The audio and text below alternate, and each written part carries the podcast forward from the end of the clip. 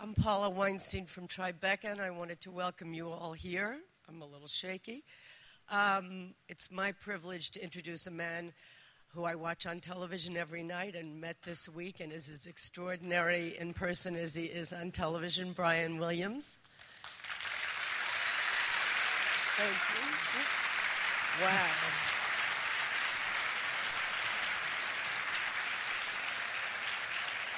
And I've had really the most extraordinary experience as a producer this year, having the honor to produce Ron Howard's new movie. And um, he's great to work with. He's everything everybody thinks he is from seeing him. And here he is, Ron Howard.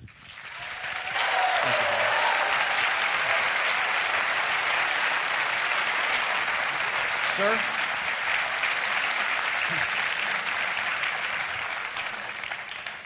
It is impossible to do one of these without sounding equal parts James Lipton and Chris Farley. Let's establish that right here and now. And uh, let me ask you for one thing at the outset. I'm gonna I'm gonna Lipton out on something, and then we'll just start with the Q and A. Hold your applause. This is forgetting what he has produced. These are the films he has directed Grand Theft Auto, Night Shift, Splash, Cocoon, Gung Ho, Willow, Parenthood, Backdraft, Far and Away, The Paper, Apollo 13, Ransom, Ed TV, How the Grinch Stole Christmas, A Beautiful Mind, The Missing, Cinderella Man, Da Vinci Code, Frost Nixon, Angels and Demons, The Dilemma, Rush, and Made in America about to come out. Also, Heart of the Sea, ladies and gentlemen, Ron Howard.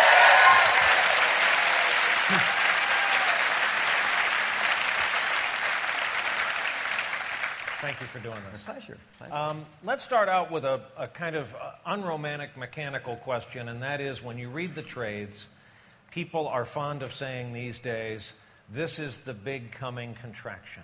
We'll see maybe a few big movies every year, a lot of small movies. How bullish are you on the film business as we sit here in 2014?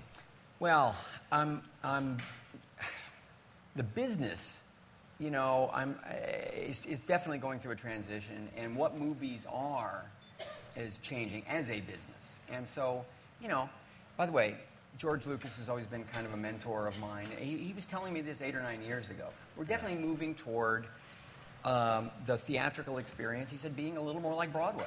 That the big movies coming out in 3,000 screens are playing in better and better movie theaters all the time in order to compete in 3D or whatever other you know format that can be devised are going to be those four quadrant movies, the ones that draw a lot, a lot of moviegoers, whether that's families taking their kids, whether it's the dating crowd wanting to go.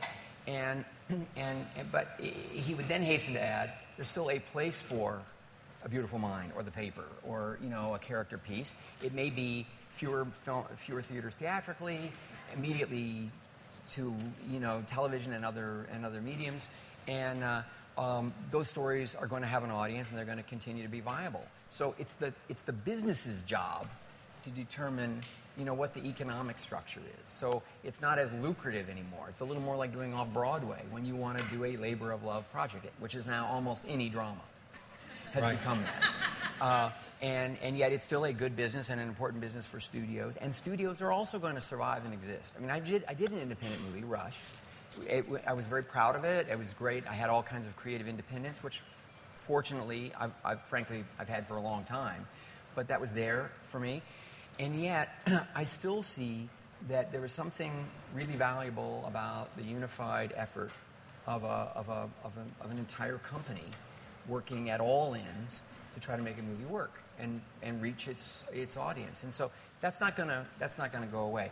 It's all a modification, but then you put in TV, cable TV especially, the internet, and, and it's just, I think it's kind of wrong to think of it as the movie business.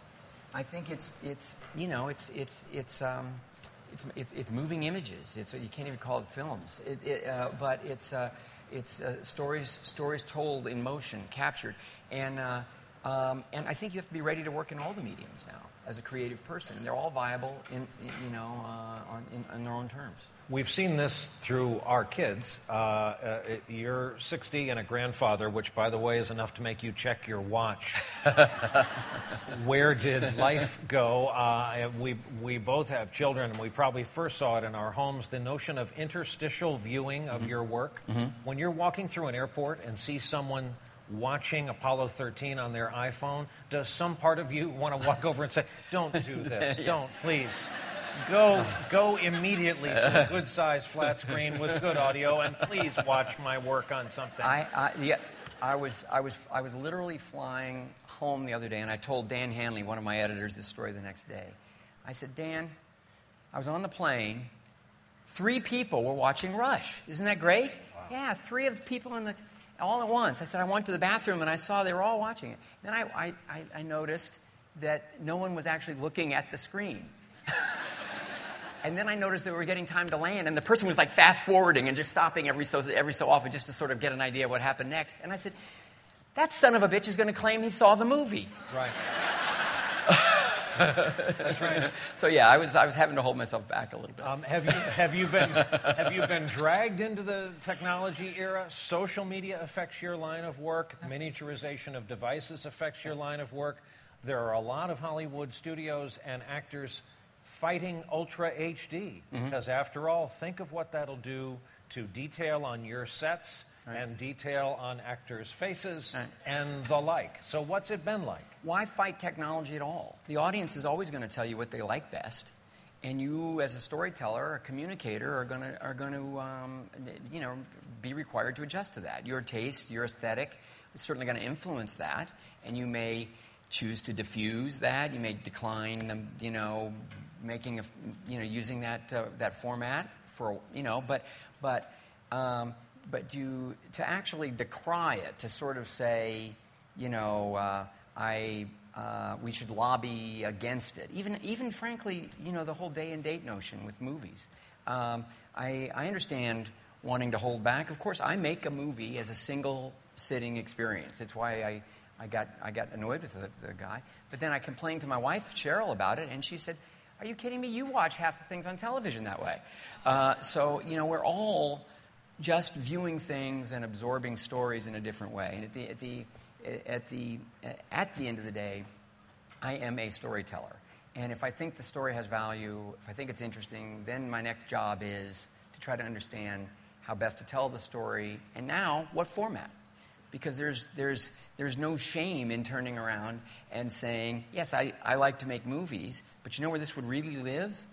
You know, the internet. Wouldn't this be great in three minute segments or something? Or, or this is television, especially television. Oh my God! I mean, it, what's what's happening in um, you know in, in, in, series television and especially cable is pretty stunning.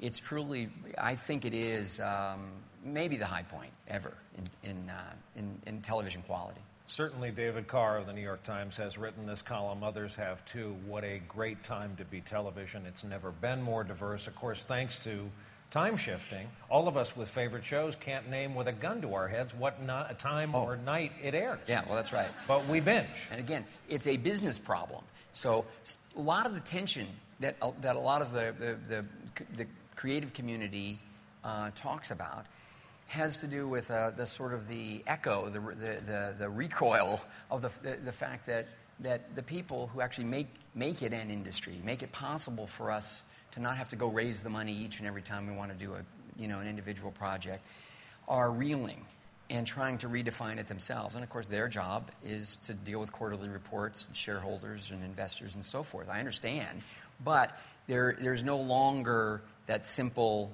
format. And, and you know, for, for feature film directors and filmmakers, when, uh, when, when that DVD um, sort of uh, bonanza um, began to diminish, well, that, that took away that comfortable margin that, that executives were relying upon.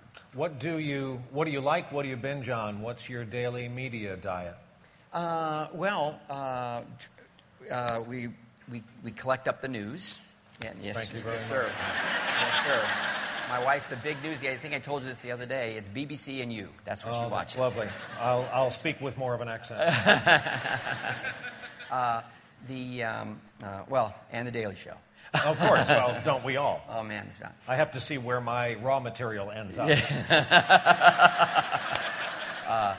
But uh, no, uh, you know, well, look, uh, uh, it's already old news. I mean, the House of Cards was was was great. We're into Game of Thrones now. You know, Breaking Bad was to, was tremendous. Uh, uh, we, you know, there, and it goes on and on. There are shows that, that I that I, I want to see that um, you know I haven't even begun with. My wife brought me kicking and screaming into Downton, Scandal, and The Good Wife. I stand before you. These things just happen. I turn around, he's 60, I'm 55, I'm watching The Good Wife. How did that happen? As an auto racing fan, and not just on the West Side Highway, I have to thank you uh, for Rush. Because thank we auto racing fans have scant little in the way of movies. It's- uh, Days of Thunder and Le Mans and, and the like. But man, thank you. You brought us into it. You got the essence of the sport, and certainly Niki Lauda. Well, it was a, a great story written by Peter Morgan. We did Frost Nixon together, and, and he's a character writer, and he loves sports, but not particularly motorsports. That's kind of that's where I land. But within this story, he identified this drama, wrote a spec script, and two vivid, fascinating characters, and a world that I knew just enough about to realize that it was visceral um, and could be very, very cinematic. And again, thanks to technology, I felt that you know these movies were just too expensive to make and make well. Frankenheimer did it at a time when the sport was not organized so well that he couldn't simply follow a season and get great footage and then use, you know, actually use those drivers, in some instances, even the cars. They'd stick around another couple of days and he'd do some stage scenes. It was a remarkable moment, but you just simply couldn't do that with the, sport today. But digital technology, um, um, what we could, where I knew what we could do with the cars, um, and, um, and, and then also these historic Formula One owners who I didn't know about were the heroes of the whole production because we were an independent movie. We didn't have vast sums to work with. And we began to go out and shoot footage of the cars um, racing in these historic races throughout Europe. And they'd have the real James Hunt car, and they'd have the real Niki Lauda car. And these are owners wealthy enough to have bought the car, refurbished it, and they actually race it. They don't just, you know, do a few laps and wave. They spin them, they crash them, they, they compete. And I got to know these people, and they slowly but surely we began to get them to come and, and let us use our cars. Not, not in any really dangerous ways, but they couldn't help themselves. They began racing a little bit. But I did remember having to tell the assistant director as we were lining them all up in the rain, I said, We have our stunt cars, we have the cars that we created, we have a, you know, and, and, and then we have the, the owners and their historics. You, you, you can't just treat them like background players. They're the richest people on the set. And they'll just, they'll just, they'll get a text. They'll be told there's a board meeting, and they'll start that little F1 and pew. Uh, and and you know what? They didn't. They were just so loved the authenticity that they were going for that they soldiered on, you know, without complaint. Will you ever return to acting? Uh, I, I would kind of like to now. You know what? Uh, well, th- uh, th- uh, thank you. Uh, you know, I acted all my life, and, I, and, and, and mostly in television series, although also in movies. And when I became a director, um, I met my, my wife Cheryl and I met in high school. So she, she, we- she's been with me every step of the way with this dream of becoming a movie director. Uh, and, uh, Also worthy of applause. So you're the ones in Hollywood. Not a lot of us, but the, and anyway, uh, when, when things when I met Brian Grazer, we began Imagine Films. My career was really established. You know, I, I did I directed a couple of videos. I did a couple of cameo appearances in people's you know music videos and a couple of cameo appearances acting in this, that, and the other. And Cheryl finally came to me. By now, we had three of our four kids, and she said, she said, Ron, you know, I, I understood the dream to become a director. I didn't sort of have the mini mogul thing in my in my mind and what that would entail, but that's great. You know, you love it, and Brian's great, and I'm proud of you. Uh, but now that we have this family and you're accomplishing all that, how about how about you don't dabble? How about you don't direct movie videos or TV commercials? And if you actually have two weeks to act for somebody, maybe you just give that to us because I know how ambitious you are about the directing. And you know, you, I, I pretty much from one movie to the next. So I thought that was a pretty, a pretty fair argument. So I, I stayed away from it. Well, the kids are all grown, empty nest. Now she can't wait to get rid of me. Hey, you want to act? Yeah. do you get scripts? Do you get scripts to read as an actor? I do occasionally, and and and I I've even had some some opportunities from great directors. The Coen Brothers once invited me to do something, and I was doing another movie, and and Marty Scorsese, who's uh, you know an absolute hero of mine, uh, called me one time to ask if I wanted to be in a film, and it was a nice role, and I. Uh, I couldn't do that as well. So, I, so far, I just, because I do move from film to film, I never have the time to, to commit. But one of these days, I'm going to make the time because. Oh, I'm uh, so glad I asked. Uh, um, well, we would welcome you back to the screen, all of us. Uh, and forgive the jumping around nature of these questions. I get, I, I only have the one chance to talk to you. What was it like to act with John Wayne? Oh. Especially in light of this big new biography out about him. Well, it was, I always say to people the quick answer is um, he, he would not disappoint you if you had the chance to, to meet him. Um, the very first time that I met him, I was, I was doing Happy Days. It was, in fact, was at its, its height. and Don Siegel was directing The Shootist. And he's a, he was a tough, hard boiled guy, very liberal guy. Um, and, uh, um, and, and it's a very cool opportunity for me. I already knew I wanted to direct. In fact, I'd, I'd been in film school at USC and left it as Happy Days became a hit. So I was kind of always looking to either get back to film school or finally make my first feature. And um, I, sh- I, arrived in Carson City, Nevada. Don Siegel met me, and uh, there was no real rehearsal, but he said, you, you, need to come up and meet the Duke. So I said, Well, okay, uh, great. We walked through the lobby of this casino there in Carson City, and and the magazine stand was there, and um, TV Guide was there, and Henry Winkler and I happened to be on the cover of TV Guide that week in our, in our little 50s uh, outfit. Well, my little 50s outfit, his cool leather jacket. Yeah, yeah. yeah. Uh, and, uh, and he said, Oh, we got to get this and show the Duke. And I almost went, uh, Well, uh, but he did. He grabbed it. We went in, and I door opened, and it was John Wayne without his hairpiece, but hulking. We shook hands, huh? and his hand just engulfed mine. I mean, it was, I disappeared. And uh, nice to meet you, uh, Mr. Wayne. And uh, a little awkward pause. And, uh, and then Don says, uh, Hey, look what we saw walking in. Here you go. And he showed him the TV guide, and he looked at it. Kind of looked at me. Okay. Ah, big shot, huh? Uh, I thought, well, I'm, I'm dead. This is exactly what yeah. I didn't want. Uh, I'm going to be the shooty. Uh, you know, yeah. but the, the thing that ultimately happened was that a couple of days into shooting, we had some big scenes and a lot of dialogue, and I like to rehearse. And I just asked him if he wanted to run lines. And he said, Yeah. And he said, Nobody ever asked me to do that. And, I, and sure. And we started running these lines and working on it. And what was so interesting is it went from this unformed kind of performance. I always kind of thought, I always admired him as a movie star, but I always thought, well, he's a nat- total naturalist. You know, even those pauses and things are probably just him forgetting his line and remembering it again, you know, I mean, and getting away with it because, man, he's the Duke. Uh, but he's working on this scene, and he said, let me try this again. And suddenly he'd put the little hitch in, and he'd find the Wayne rhythm. And you'd realize that this was a carefully sculpted, shaped performance each and every time. And I worked with, I directed Bette Davis, I worked with John Wayne, Jimmy Stewart, uh, Henry Fonda. Here's the thing they all have in common. They all, even in their 70s when I was working with them, all worked a little harder than everybody else, and he was still at it. He and Siegel did not get along. He and I got along great, and Siegel and I got along great. So I was kind of in the middle of this kind of Hollywood war, this standoff. It was, un, it was not a pretty thing to see and it was and a very good lesson for me um, about communication um, and so forth because just to just to witness the way they made it through the movie was um, an important learning experience. Well, I'd always heard they named Aunt Bee that letter for a reason. Um, did, did, you, did, you, interview Andy? uh, let's a neck snapping transition in the series of Chris Farley. What was it like to act with Don Knotts? Uh, the gentlest, sweetest guy in the world, and Andy Griffith was the world was the greatest audience for Don Knotts, and uh, you know that show was a, was important, so important for me, obviously because of its success, but also the environment. Um, it was so, it was open and it was collaborative and it was fun and it was the it was it was the way in which I learned that you could work hard, which Andy insisted upon. He was very dedicated to try to get this show out in its very best form week in and week out, not to be a kind of a burlesque of the South, but to be Right. funny but grounded, you know, in a very particular way that's never really been repeated. Um, and Don was so much a part of that.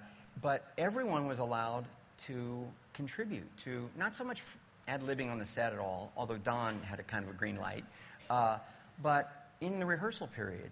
And I get to witness this balance, this sort of this joy you could have at, at creating, this professionalism at work, uh, and the fact that the two things were not mutually exclusive. And I, as a child, would sit around and listen to them talking about the script and working out kinks in the script. And I was even allowed to speak up.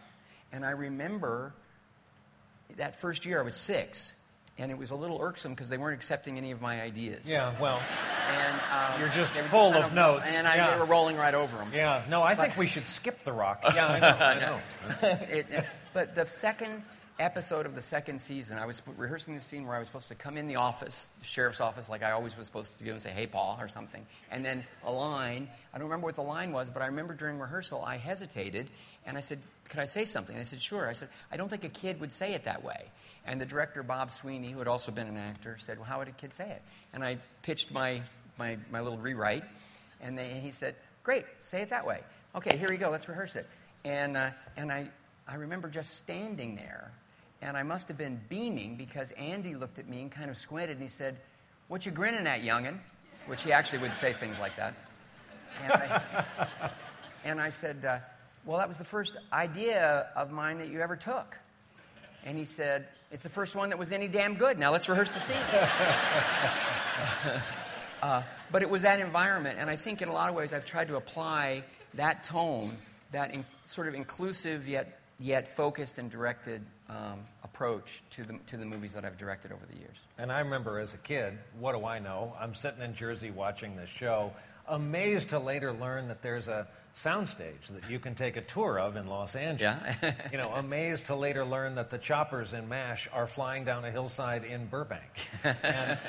And you've seen all of the ways of making magic. What, what still lights your fire, surprises you, what energizes you since you entertain us? You know all the tricks. Well, on the one hand, digital technology is so exciting for a director, for me.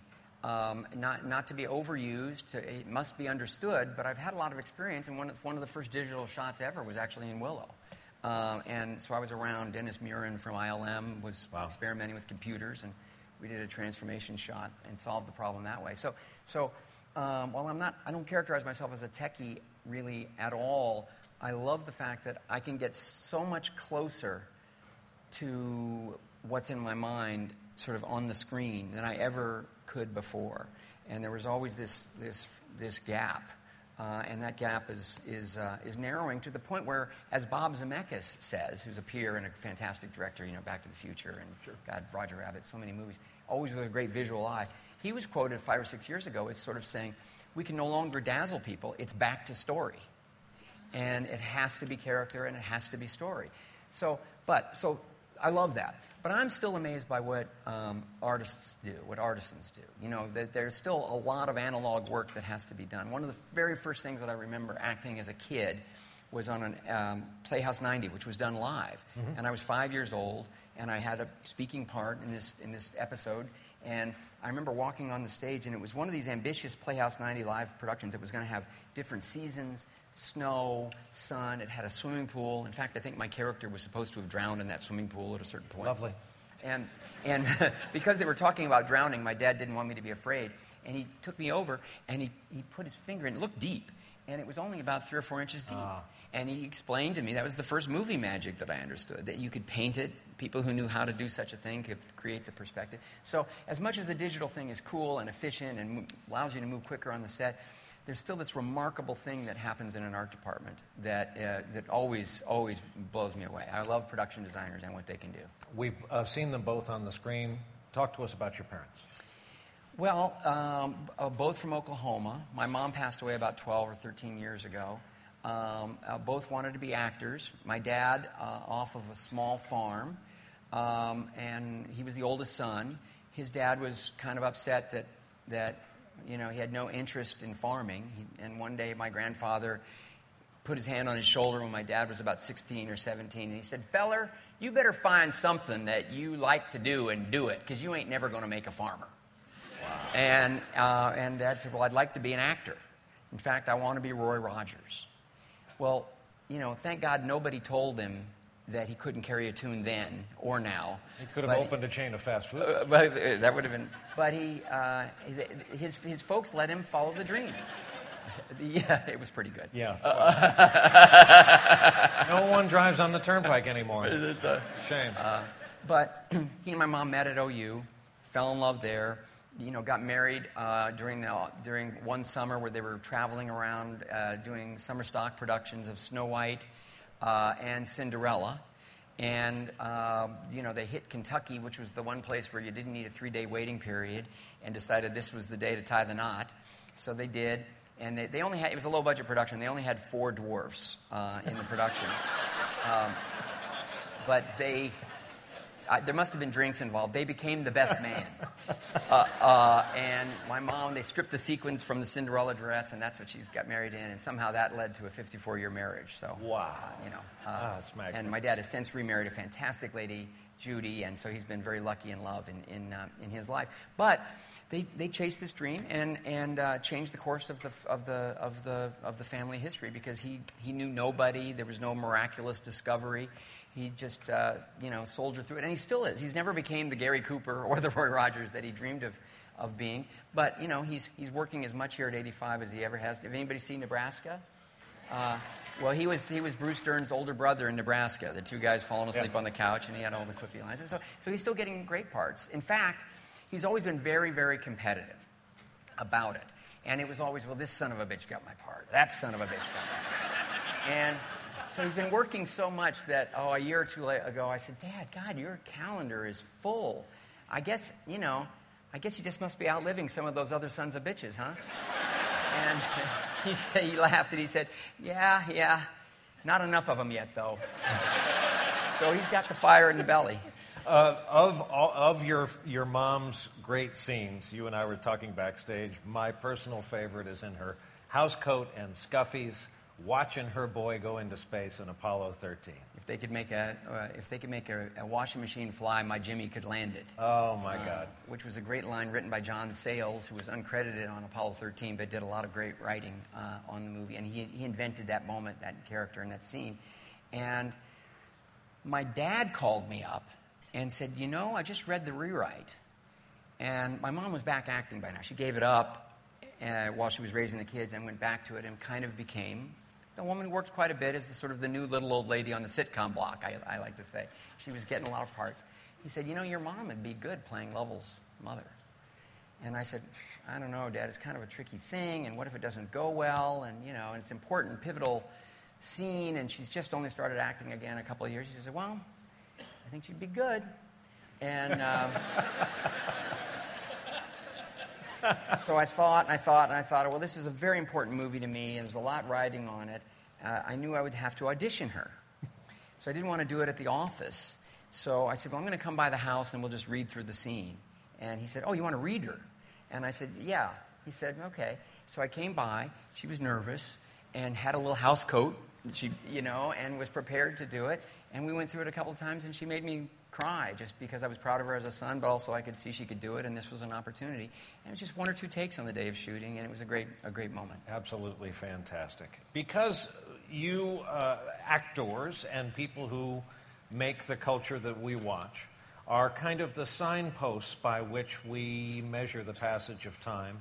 I think it's germane and important to ask you, as someone who is so thoroughly identified as an American, and among Americans, a guy who has done it right in life, what do you make of your country these days? Wow. Um, well, you know, I've been working a lot in, in Europe these last few years. Uh, uh, Da Vinci Code was shot entirely in Europe, uh, Angels and Demons half. Uh, the Rush, Rush was shot in, entirely uh, in, in Europe, as was In the Heart of the Sea. So I, I've, been, I've been working in European productions. And, um, you know, I, less less now with this administration, but I still get a couple of beers into the you know the uh, let's get to know the crew and let's get to hang with the cast uh, evenings. A kind of a what the hell's going on over there? And there's a sense of con- there's just a sense of confusion from a distance at the message that, that, we are sending, the red state, blue state message. And, um, and it, it is confusing. And on the other hand, um, I have a tremendous amount of belief in our, in our culture and a kind of, um, um uh, uh, uh, I don't want to, progressive, but not so much in the political um, uh, term, but, but, but um, forward momentum, motion. Mm-hmm. And I feel that we are a melting pot nation. I think that's an advantage that we hold over many nations who are feeling the pains of assimilation that are, you know, that are, that are inevitable. We, we might not make it look pretty, but we understand how to build and grow upon that, you know, from that and in a way that's very important. We, we do it culturally. That's what the Made in America festival that Jay-Z was curating was really all about, was this kind of blending of ideas and breaking down of, of cultural barriers, genre barriers. So, so I, I feel um, that our creativity and, our, and, and, and the fact that we do critique ourselves, whether we like it or not, is, is, is still remains our greatest strength. I do find the red state, blue state thing troubling in the extreme. And I do feel that with the zillions of channels and the, the, the, the, the, the, media and the need to sort of just grab eyeballs, grab attention, it, it, it has this polarizing qu- quality that is dangerous. There's a network that agrees with you when you wake up in the morning. And that's a change since you and I were kids. Absolutely. I remember, in fact, we had a screening of Apollo 13 at the White House, which was a huge honor. Uh, it was during the, the Clinton administration, and it was the first time I'd ever met President Clinton. And uh, he was talking afterwards. He was just getting, he just announced, of course, that he was going to run again, which is no surprise. Uh, and uh, we were talking a little bit, and I said, Any surprises in going from, you know, governor of Arkansas to the White House? He said, The biggest problem is the polarization of positions um, of, and, on issues. And the fact that it's, this was 20 years ago, 19, right. it was very difficult for a moderate idea to actually grab anybody's attention and become a movement because people want the drama of polarization and it's very frustrating. If you want the attention if you want you find a way to push your idea more to the right and more to the left and this is a dangerous notion. As he said to me you can't run a business that way a hospital a school. You couldn't even make a movie that way without finding the common ground and building upon that.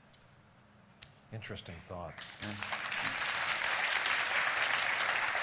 we um, we are going to include audience questions before we're all done, and we have solicited um, Facebook questions and numerous people asking an anticipatable question. You've been asked before.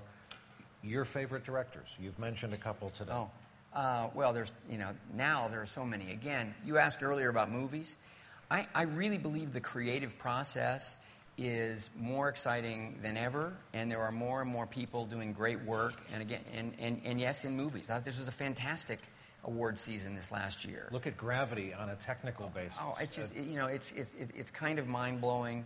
People all over the world are, are, are, are, are, are, are making great creative leaps and choices. It's pushing American filmmakers. So I'm, you know, I'm very bullish on the whole thing creatively to, to further answer that, that question.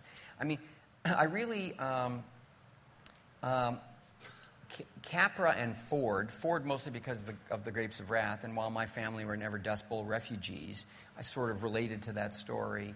Um, and, and, um, and, and of course, it's a great book as well. And so I, I saw that movie many times, and then I worked with Henry Fonda. So, and, and learned a lot about Ford. One of the great westerns, My Darling Clementine, is sort of sublime, you know, in its execution in a lot of ways. I talked to Fonda a lot about that. Then I discovered the populism of Capra and this sort of humor, sometimes jokes, but often, you know, uh, uh, social critique and, and sort of challenging ideas. Uh, Sheldon Leonard, who was one of the who was the executive producer of the Andy Griffith Show, was a veteran Frank Capra character actor. He used to talk about Capra, so I was attracted to that. And later, I developed the theory that in many ways, the early Andy Griffith episodes, especially, were an awful lot like a Capra movie. They were a lot like Mr. Deeds, or a lot like It's a Wonderful Life in certain, the tone, the presentation, the rhythms of it. Uh, but the first movie that I really studied uh, was Mike Nichols' The Graduate. And that movie played for over a year, went through the drive in circuit. I, I, found myself going to the movies at 1 in the morning to just see well, it for the 22nd time. Yeah. That was, that was it. Yeah. That, and, but it was, that was really when I learned for the first time what sort of cinema was and the director's role in not just guiding the actors, but guiding the look. And I read everything I could read about The Graduate and every interview that I could find, and the transitions and his collaboration with Sam O'Steen, the editor, and Surtees, the cinematographer, and the production designer, and so forth, as a theater director, which is only his second feature film. You know, that was an eye opener for me. Not only the way it spoke to me, but also the, the film, the filmmaking. And I've, um, you know, One Flew Over the Cuckoo's Nest is a movie that I see just about every year or so, and Milos Forman did a, you know, a, a lot of great movies. But today, I mean, Coens, Tarantino, eh, people who put their individual stamp on, on, on movies. Greengrass, who makes you feel like you're there.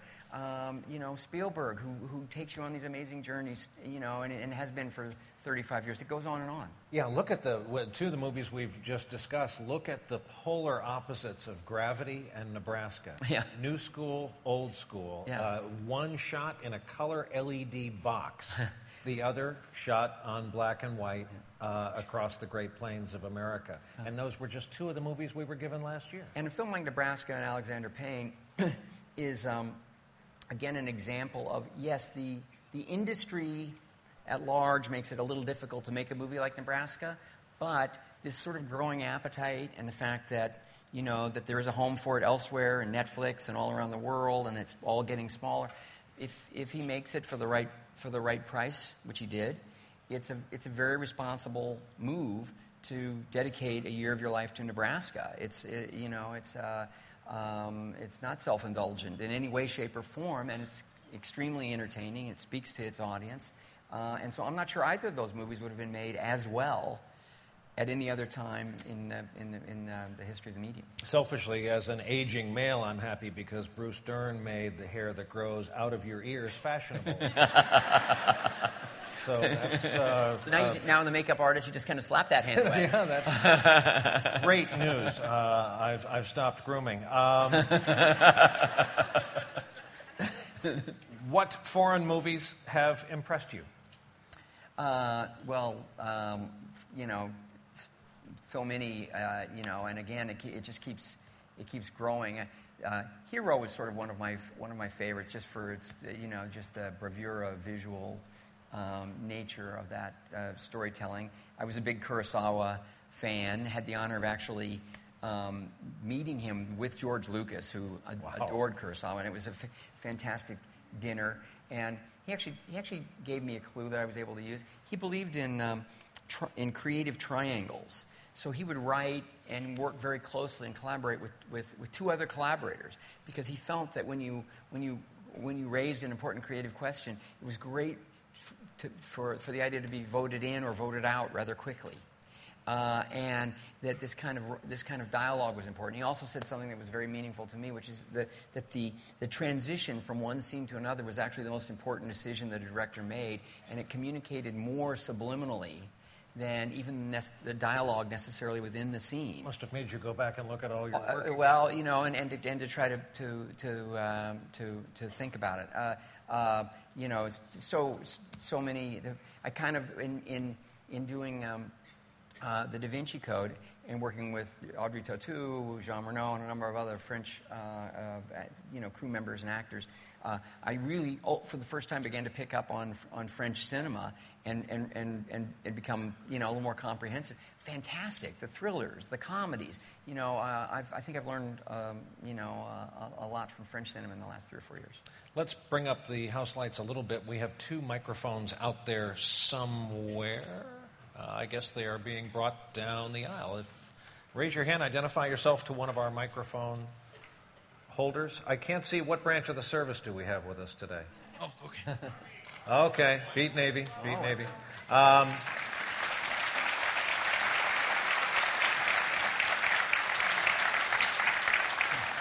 first question, go ahead. Uh, hi. Uh, my question is I know you were talking a lot about the changing technology of entertainment. Uh, I was wondering if there's anything that you've worked on that you have felt you could improve upon with uh, with the changing technology? Wow. Uh, well, in some in some form or another, you know, probably probably all of them. There were there were only a few digital shots in Apollo 13.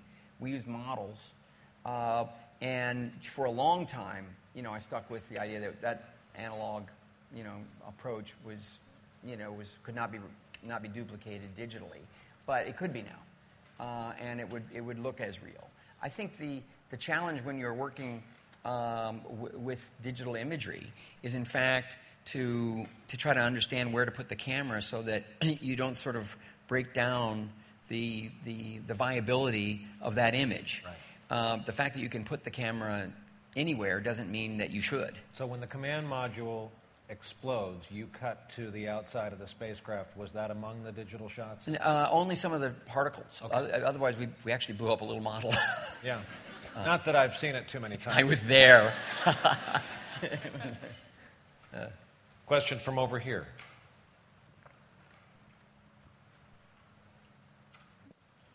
Uh, first, I'd like to say that as a film studies graduate and fan of your career, it is a fortunate honor to attend this event. Um, I'm actually related to Andy Griffith show writer Bob Ross, oh. who was uh, who named the character Clara Edwards after my great great grandmother. Uh, one of his episodes was the season five premiere, Opie Loves Helen, which begins to show your transition from young boy to adolescent. You've spoken a lot about your own transition from child to adult actor. Do you believe that the success was in part due to how the show handled uh, your own growing up and Opie's growing up?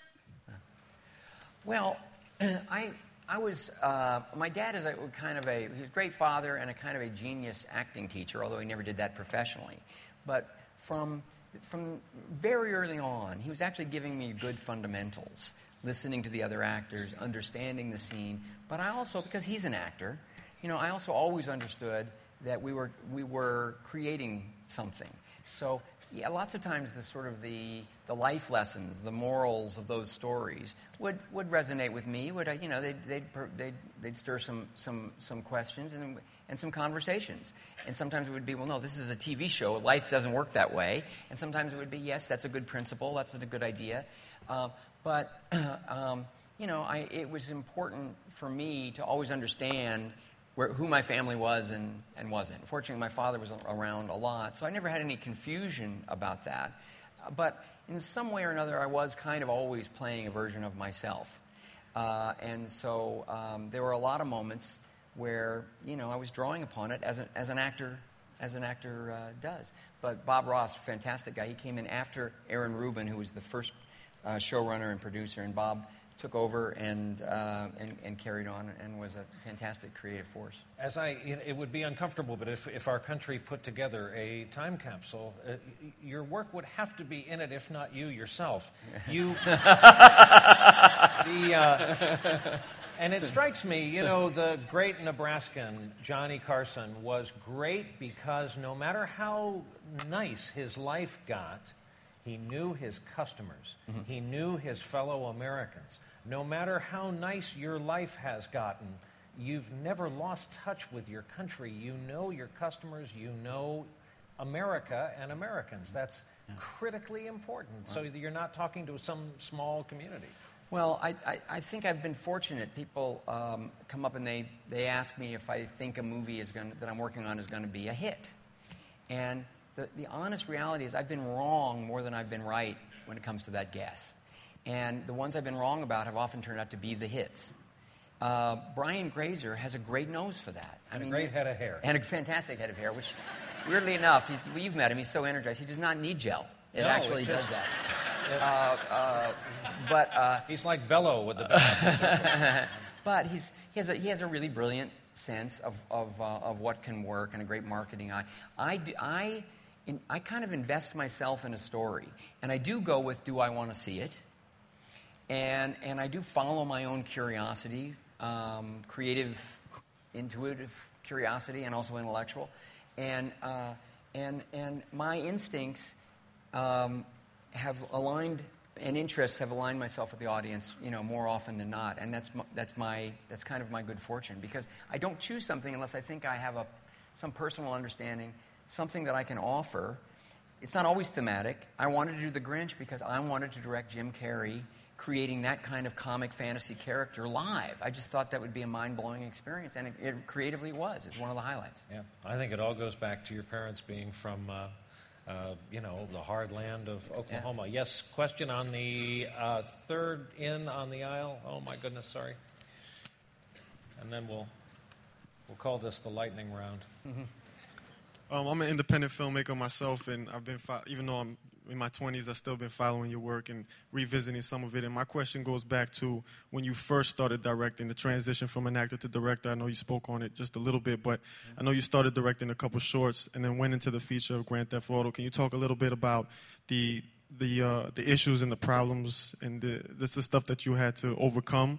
Sure. Making that transition. Okay, quickly. I mean, it's. Uh, uh, at that time, TV actors, particularly kids off of sitcoms, were not you know, that, that, wasn't, that wasn't the ground, the fertile ground they were looking to to recruit directors. Um, uh, there, there, uh, there weren't very many. Alan Alda did some directing, yeah. um, and Rob Reiner, um, and but it was, it was, it was kind of unusual. So I really had to blackmail my way into my first directing opportunity. Uh, Roger Corman, famous B movie director, but also started the careers of Scorsese and oh, Bogdanovich right. and Francis Coppola uh, you know, he wanted me to act in a movie called Eat My Dust. And this was after American Graffiti was a big hit and Happy Days was becoming a top 10 show.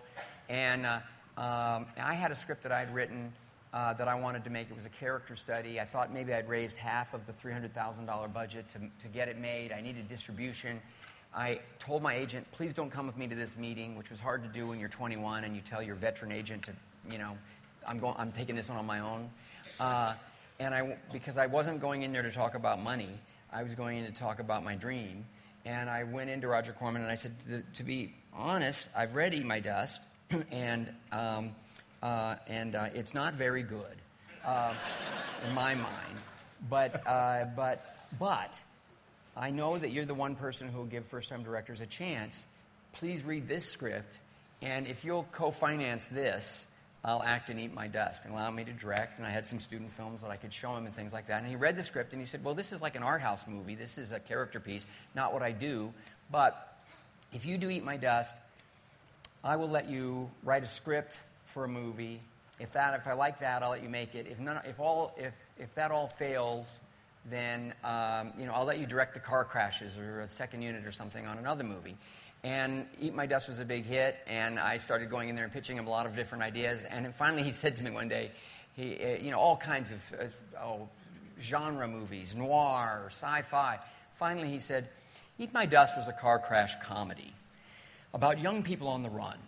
When we were testing titles for Eat My Dust, there was another title that came in a very close second Grand Theft Auto. If you can fashion a car crash comedy about young people on the run that we can entitle Grand Theft Auto, I'd let you direct that picture. So I, I had an outline for him, and about 15 minutes later, wow. uh, and I got to make that movie.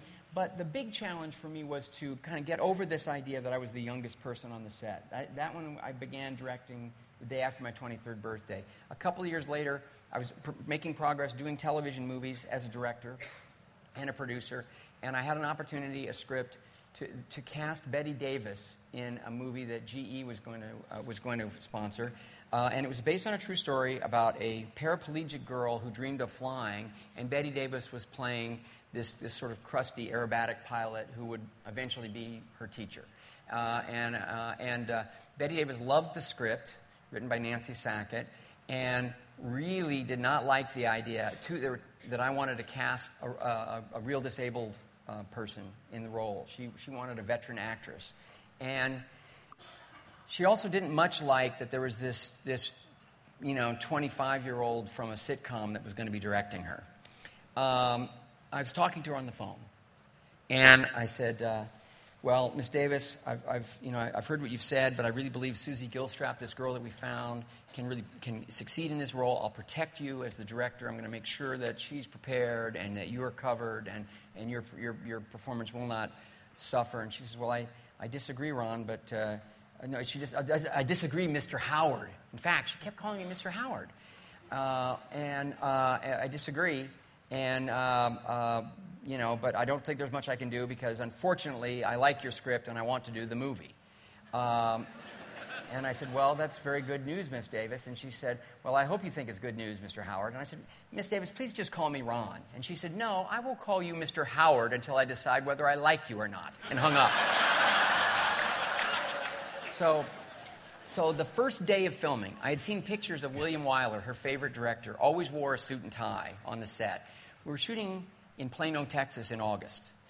it was hot, out on an airfield. but I decided to wear a suit and a tie. And, and Bette Davis began, and the first scene she had to do in this little mock up of the plane where we were pretending to make it look like it was, she was flying aerobatics. She was a little confused by the whole thing. So I went up in my jacket and my tie to give her my first direction. And she turned around and went, ah, oh, ah. And then, you know, very loud for the whole crew to hear. She said, Oh my God, I saw this child walking toward me. And I, you know, I couldn't help but wonder what, what could this child, you know, have of any consequence to say to me? Ha ha ha ha ha. so I went, ha ha ha ha ha, and gave her the direction, and I turned back, you know, I was popping tums on the way back to the camera. But she, she sort of did the direction, you know, and we were kind of working our way through the day, and it was still Mr. Howard, Mr. Howard, Mr. Howard. And finally, we got to a pivotal moment in a scene where she was once again, uh, staging was a little awkward, and I gave her a note, and I said, Miss Davis, I think the timing would be better for you here if you'd hold that line until you get to the table, then you pick up the prop, then say the line, and then I would say the other one on the way out the door. I think it'll feel it'll flow a little bit better. And she said, Oh, I don't think so, Ron. It's got to be very awkward. And I said, Well, please try it. And she said, Of course I'll try it because I'm always the director's kid. So she did it. And she tried it, and it worked for her. And on, the, on that rehearsal, she said, You're right. That works much better. Let's shoot. So we did. We made it through the day, you know. And finally, I went up to Miss Davis, the end of the whole thing, and I said, uh, Well, uh, Miss Davis, great first day. You're wrapped. Uh, you know, I'll see you tomorrow. And she sort of stubbed out her camel cigarette, and uh, she said, Okay, Ron, see you tomorrow, and patted me on the ass. Uh, and uh, so I, the, le- the lesson was, if you know, if you're going to direct, you know, do your job, be prepared, and and you have to be, you know, you have to be.